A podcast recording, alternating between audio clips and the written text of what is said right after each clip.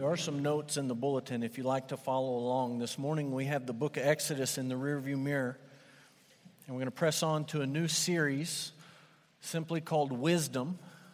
And basically, we're going to spend two months, eight Sundays, looking at the book of Proverbs. The book of Proverbs is a little bit different than some of the other books we study on Sunday morning. It's not particularly helpful to study the, the book of Proverbs verse by verse by verse, starting in the beginning and going to the end, you kind of have to take a thematic look. You kind of have to take the book as a whole and pull out the verses that relate to the issue that you're looking at. And so we're going to do that this morning. And we need to begin with just a simple definition of wisdom. And so you'll notice uh, in your notes and up on the screen, I've given you a definition of wisdom taken from the very authoritative dictionary.com. And that definition is this Wisdom is the quality or state of being wise. Don't you love a definition that basically uses the word in the definition? It is knowledge of what is true or right, coupled with just judgment as to action, sagacity, discernment, or insight. One of the things I do like about this definition of wisdom, and over the next several weeks, we'll present you with other perspectives on wisdom and talk about where they're on point and where they're maybe off point.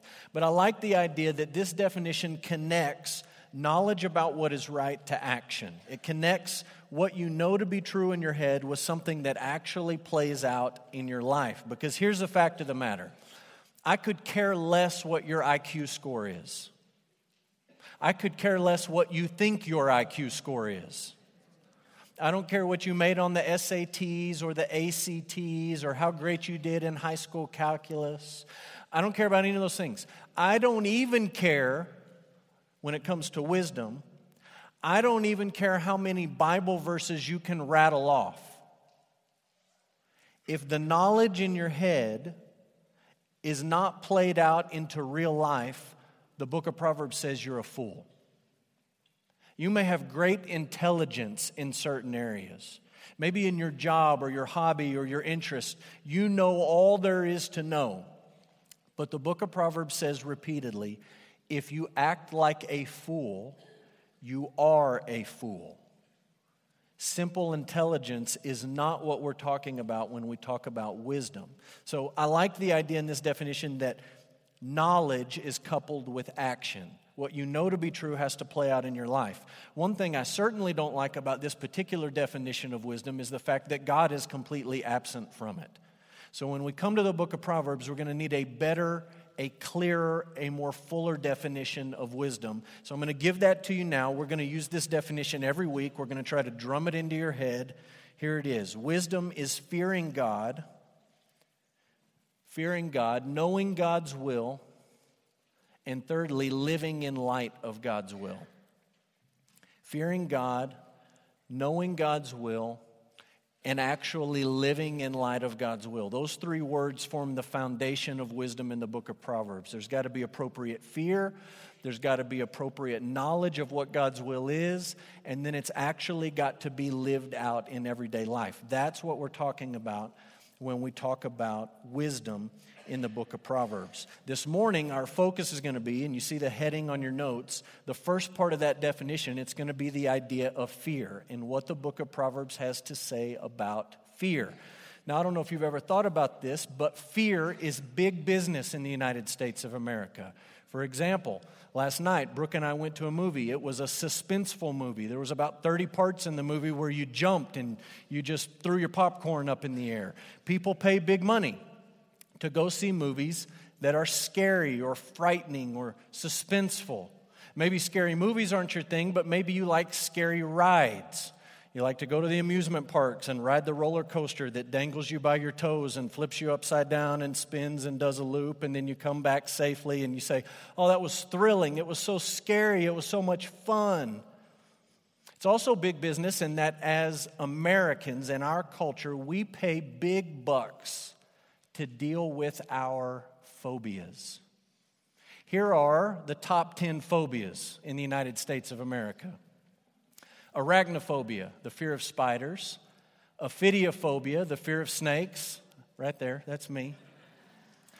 acrophobia, the fear of heights, agoraphobia, the fear of crowds, cynophobia, the fear of dogs, astrophobia, the fear of thunder or lightning, trypanophobia, the fear of needles, claustrophobia, the fear of confinement, aerophobia, the fear of flying, and mysophobia, the fear of germs. How many of you have at least one of those phobias? You say, That's me. Most of us. We're frightened people. We're fearful people. Now, those are familiar to you. Just for fun, I'm going to show you a few more phobias that might come in handy to know about if you attend church at Emmanuel, okay? Number one, homilophobia is a fear of sermons. So if you just need to get up and you need to leave, you just say, I have a medical condition. Homilophobia. Have you ever heard of it? Phalacrophobia, fear of baldness.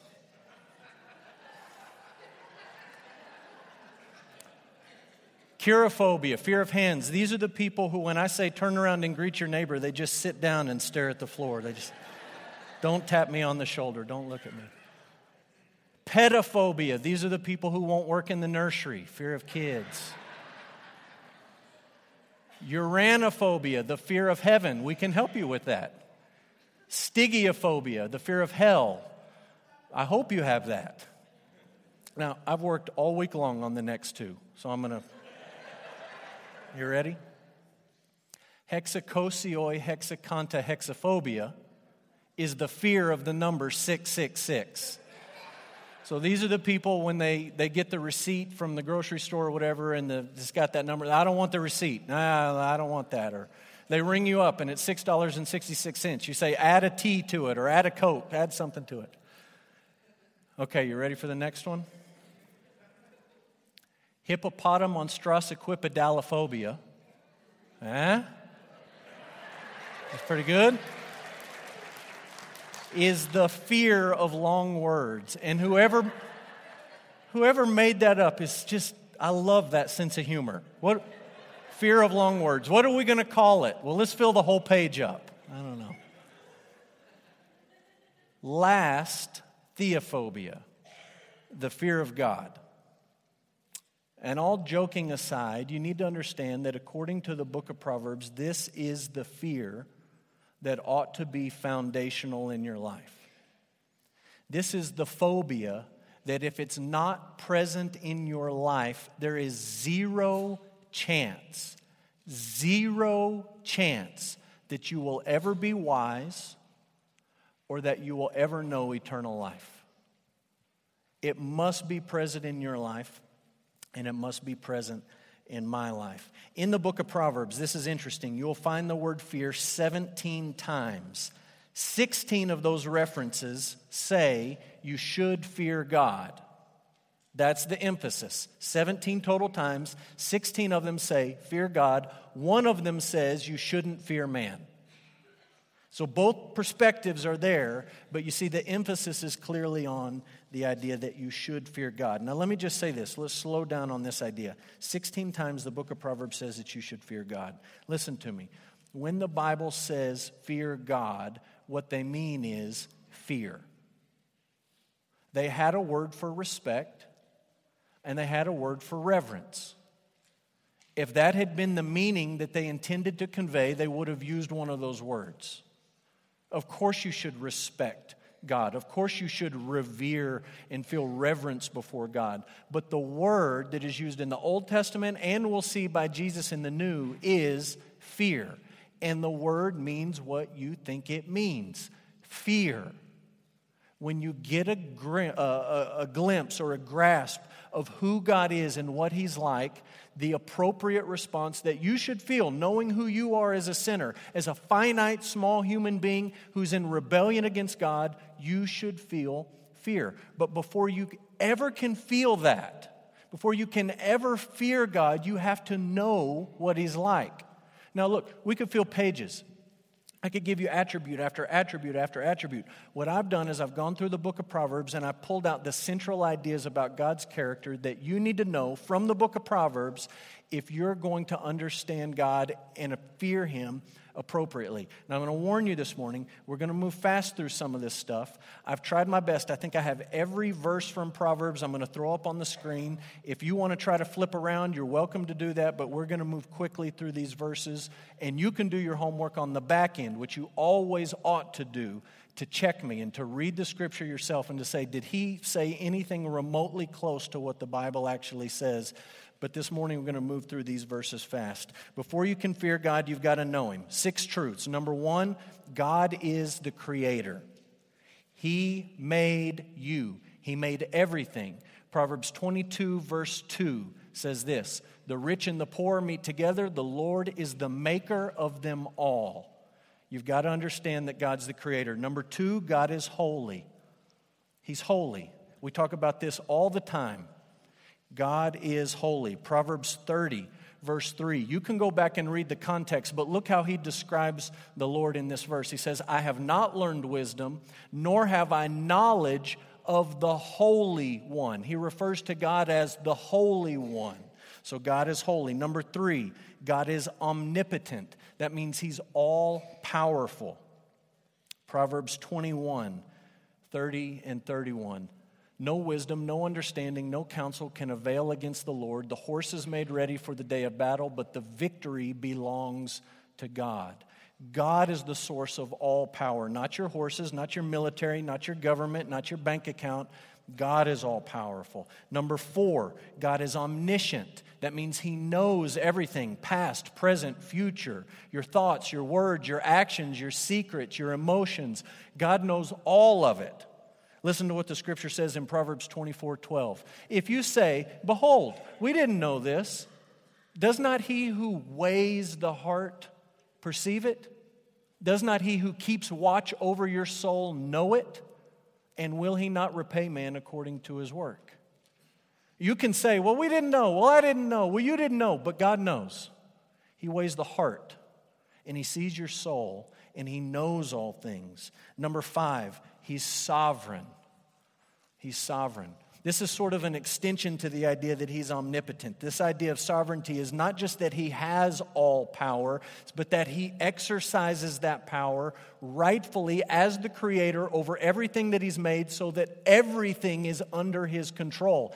Everything, even things that seem small and insignificant and quote unquote random. Look what the Bible says in Proverbs 16 33. The lot is cast into the lap, but every decision is from the Lord.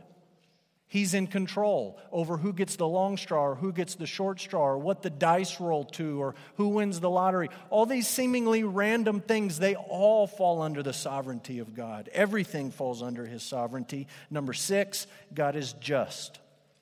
He's just. He always does what is right. Proverbs 21 12. The righteous one observes the house of the wicked, and he throws the wicked down to ruin. He always does what is right in punishing sin. Now, look, we could add to that list if we went outside the book of Proverbs. We could list attribute after attribute after attribute. We could talk for days and days. But in the book of Proverbs, these are the core truths that you need to understand about who God is. And what I'm saying is, if you ever want to find wisdom, you have to start with this foundation. He's the creator, He's holy, He's omnipotent, He's omniscient, He's sovereign, and He's just. All right, let's drill down a little bit deeper on this idea of fearing God. These, these are on your, on your notes. We'll just move through these as quickly as we can. Fearing God is a necessary part of wisdom. You can't have wisdom unless you fear God. It's necessary. There's no shortcut, there's no long cut, there's no alternate route. If you want to be a wise person, you must fear God. Three different verses.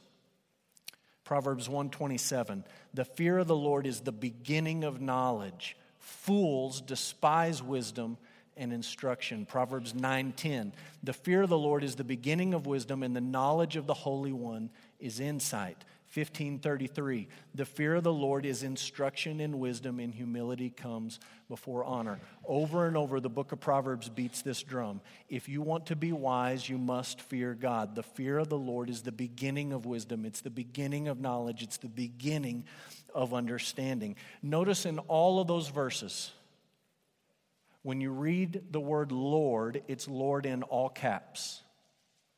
Sometimes in the Old Testament, you read Lord and it's capital L, little o, little r, little d. That means like the boss, the Lord, the power, the authority. But when you read big L, big O, big R, big D, it means Yahweh. It's God's name. And this is what the author of Proverbs is saying to you over and over. Yes, you've got to fear God, but you need to make sure you fear the right God not a God of your own invention, not a God that's popular in American culture, not the, the God that gets preached on daytime or nighttime or anytime TV shows, but the God of the scriptures, the God of Israel, Yahweh.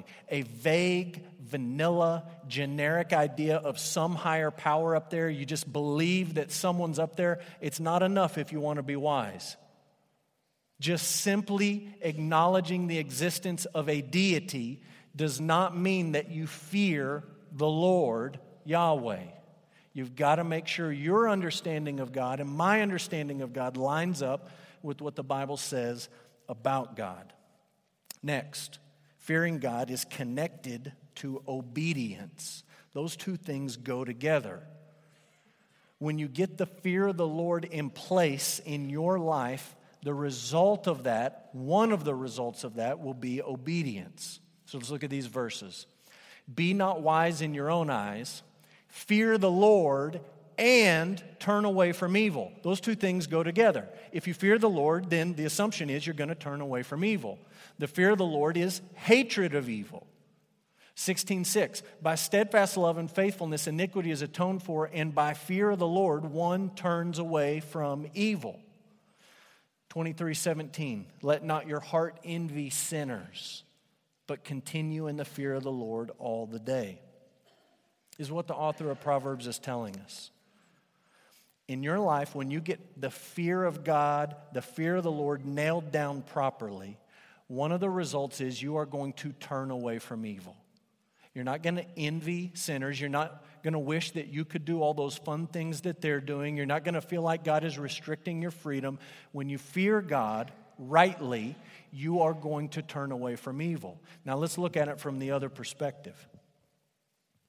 In your life and in my life, when there is a failure to turn away from evil, what that means is there is a failure to fear God properly.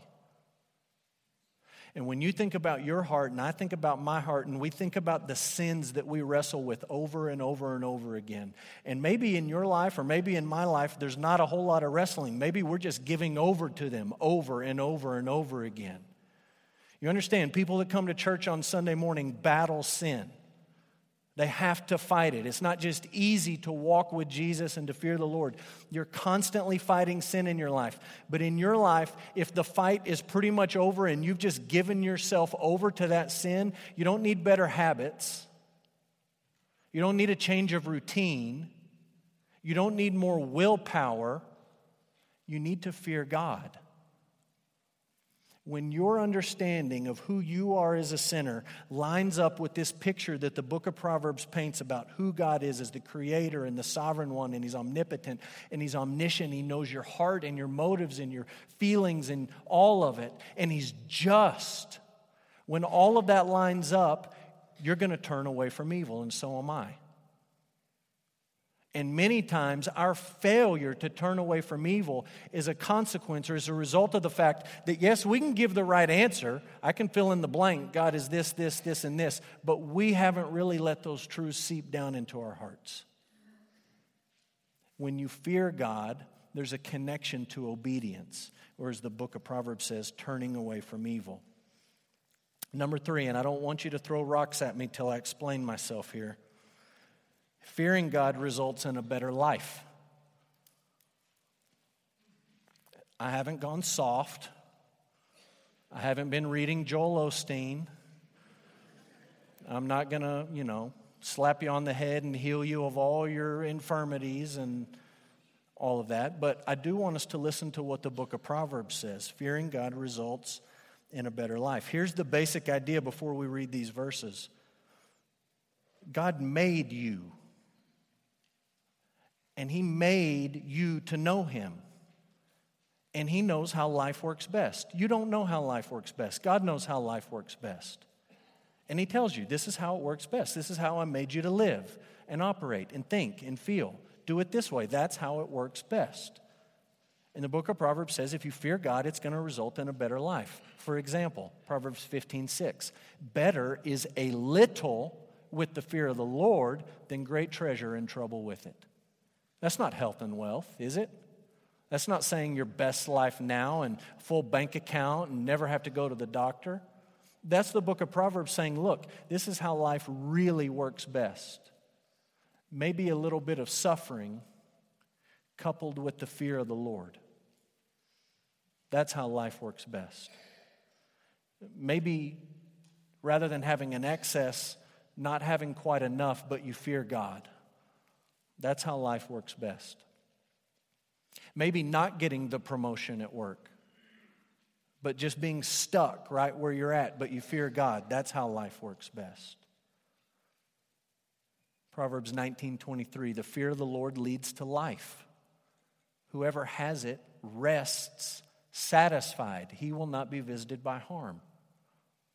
If you want to be satisfied in life, if you want to find contentment in life, it's got to start with the fear of the Lord. Too many of us say, I would be satisfied and I would be content if I just had a little more, or if I just got one more promotion, or if I could just get over this illness, or if I could just one more milestone in life. Then we could ah, breathe a sigh of relief. But the book, of, the book of Proverbs says, no, no, no, no. If you want to be satisfied, if you want to be able to take that breath of relief in life, you have to fear the Lord. Proverbs 22 4. The reward for humility and fear of the Lord is riches and honor and life. One of the things you see in the book of Proverbs is that they are generally true in this life. They describe how life normally works, and they are ultimately true in the next life.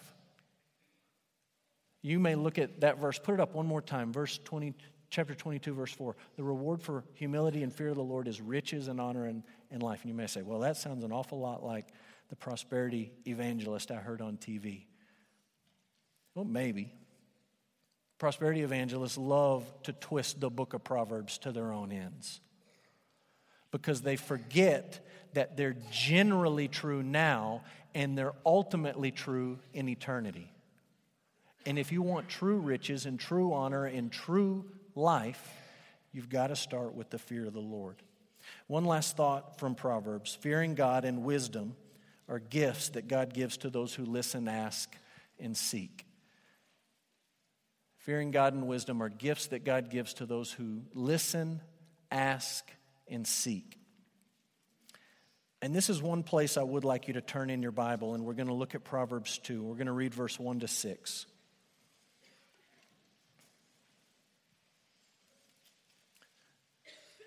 There's a very clear argument being made in Proverbs 2 1 to 6. As we read it here in just a minute, you're going to find three conditional statements. They begin with the word if. If, if, if. Then you come to the conclusion or the promise. It begins with the word then. And then there's an explanation in verse 6. Proverbs 2 1. My son, if you receive my words, and if you treasure up my commandments with you, making your ear attentive to wisdom and inclining your heart to understanding, if you call out for insight and raise your voice for understanding, if you seek it like silver and search for it as for hidden treasures, if, if, if, then you will understand the fear of the Lord and find the knowledge of God. All of this explained in verse 6. For the Lord gives wisdom. We don't conjure it up, we don't find it in the world. You can't get a degree that gives you wisdom. The Lord gives it, the sovereign Lord, who knows everything and is in control of everything and has all power and all authority and who's just and holy, the Creator. He gives it and from his mouth come knowledge and understanding. Very simple. If you receive God's word, that's the first if. Second if, if you ask for it, for wisdom, you call out for it. Third, third if, if you seek it like treasure. Right? You receive the word of God, you're asking God to give it to you, and you seek it like it was lost treasure, then, here's the promise, you will understand the fear of the Lord. You will receive wisdom. Why? Because God's the one who gives it. It's a gift. When we lived in Kentucky, I read a story about a guy named John Leonard. a lot of interesting history in our neck of the woods where we were in Kentucky. Our church had a small cemetery. Uh, there were people buried in that cemetery from the Civil War. I had a man in my church live down the street. At one point, there was a, a Confederate camp on his property. And uh, from time to time, he would have historians from the university down the road that would want to come out and dig up his ground, and they would find cannonballs and old metal objects and all sorts of interesting history. And I read about a guy named John Leonard. John Leonard didn't live where we lived, but he lived in Kentucky. And this was right after the Civil War. His, most of his family had died in the war, and he had sort of gone to his in law's home and he was gathering up some of their belongings. And he came across a letter, and it was a letter that his father in law had written to his mother in law. Okay, so John Leonard, he's going through his family's things. Civil War's just ended. Family is mostly dead. What am I going to do with this property and this stuff? And he finds a letter. Mother in law wrote it to uh, excuse me, father in law wrote it to mother in law. And it's, you know, typical stuff of sort of a will and how much he loves her and all this sort of stuff. And then down at the bottom, he says, Oh, by the way, I buried the family treasure close to the house in a chest in between two white oak trees about five feet down. So there he is reading. He's looking at, you know, the aftermath of the war, lost his family, and all of a sudden he sees a promise of treasure. And he thinks, well, I got to check this out. So he grabs a shovel. He goes outside the house. He finds two white oak trees. He kind of gets out in the middle of them. He starts digging. He makes it about five feet down. Thud. There's a chest.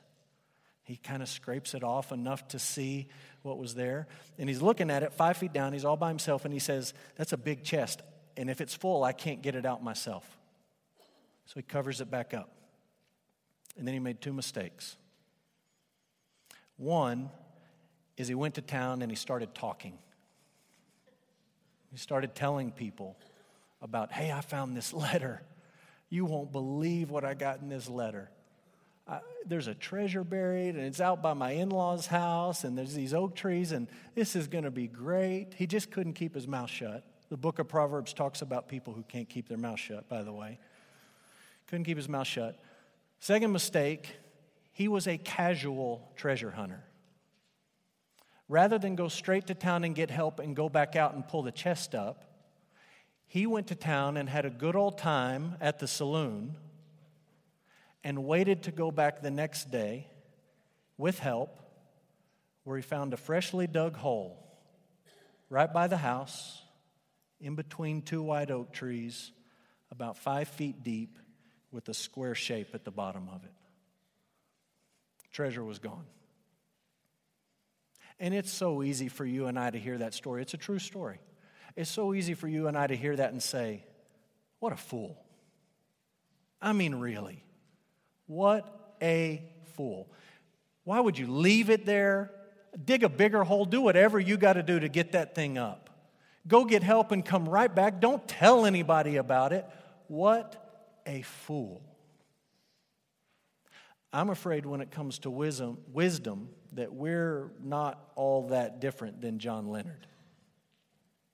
Here's the thing we know where it's at. At least if you didn't before you walked in the room this morning, now you know. You know where it's at. And as Christians, we talk a good game about God's Word. We believe it, it's true. We're just not in much of a hurry to dig into it. Yeah, we'll receive it if we come to church and somebody spoon feeds us, me to you, or your Sunday school teacher to you. That's good. The question is is it something that you are seeking like it was lost treasure? Or are you a lot like John Leonard and you're going to go to lunch and you're going to talk a big game and talk a good game, but you're not going to be in much of a hurry to get it? The good news is, if you're not in much of a hurry, no one's going to steal it in the sense that you can't come back and get it later. The bad news is, the book of Proverbs warns us of this you don't know what's going to happen tomorrow. You may not get to come back tomorrow. This may be the last Sunday that you ever attend church.